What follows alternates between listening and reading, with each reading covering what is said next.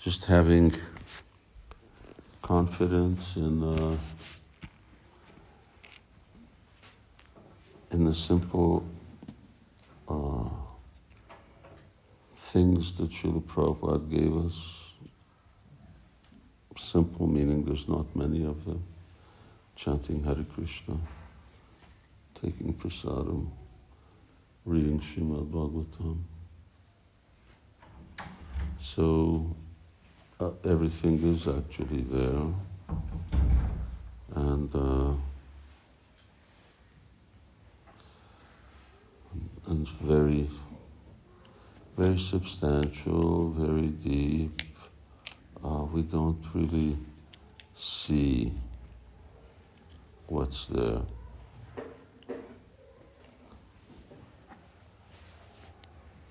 It's like this looks like a book. What is book? It's it's atoms same items as in here, they're just differently arranged. So you're not really seeing what's there, you're seeing something else. So similarly, whenever we read Srimad Bhagavatam, according to our consciousness, what was the verse? It's very uh, important verse. Whoever knows it gets piece of Mahaprasadam now. I say that safely because I really have doubts that uh, many devotees know it. And uh,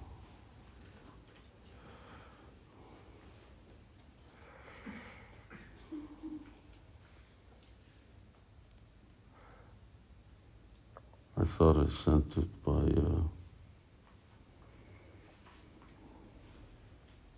WhatsApp. I did. The only problem is I can't, I don't see it here. It just showed up on my computer, but anyhow, it's 11, 14, 28. Oh, that one you didn't send, Guruj. Uh, you sent the other one. Huh? This one you didn't send, Guruj, just the other one. What I sent this morning. Didn't I send it this morning? No, not today. Mm.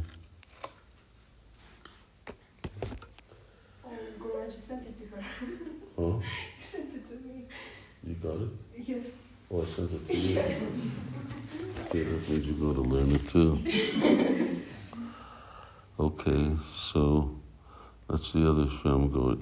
Uh, 11, 14, 26. Um,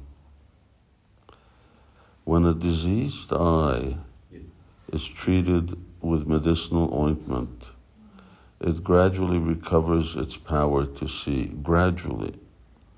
Similarly, as consciousness, as a conscious living entity, cleanses himself of material contamination.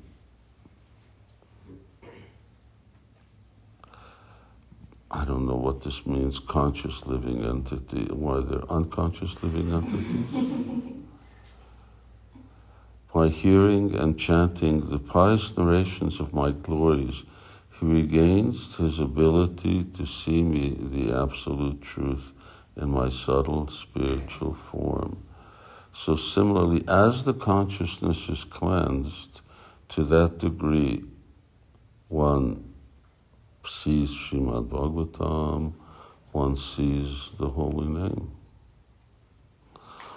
Uh, and it's a, it's not zero to nothing, no, a zero to everything, uh, nothing to everything, but rather it's a, it's a development uh, it, which does have major uh, steps, but in the meantime, more and more, as we purify our consciousness, and we purify our consciousness by chanting and hearing, so it's very easy. We don't do something else in order to qualify us for this. Chanting Bhagavatam qualify us for chanting and for understanding Bhagavatam and prasadam. When we really take prasadam, in other words, when we really honoring Krishna's remnants, same way as we chant Hare, in the same serious way that we chant Hare Krishna, then uh, we we see that yes, it's it's more than food, more than just a preparation. This is Krishna's mercy. Anyhow. Hmm? The, the verse, yes. I knew it. He wants the Yata yata. You shall get it.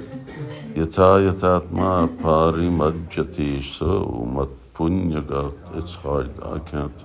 I can't. It doesn't show the diacritic here and the proper verses. It's a wonderful verse. Wonderful verse. Jata jata, whenever you see that in beginning somewhere in a verse, it means that now something proportional, just like this, then just like that.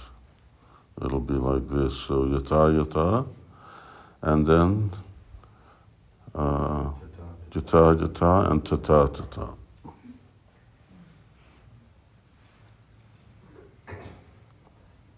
Hare Krishna. Okay, everyone, let's go. I'm ready. I'm ready. Just wanted to say a small thing.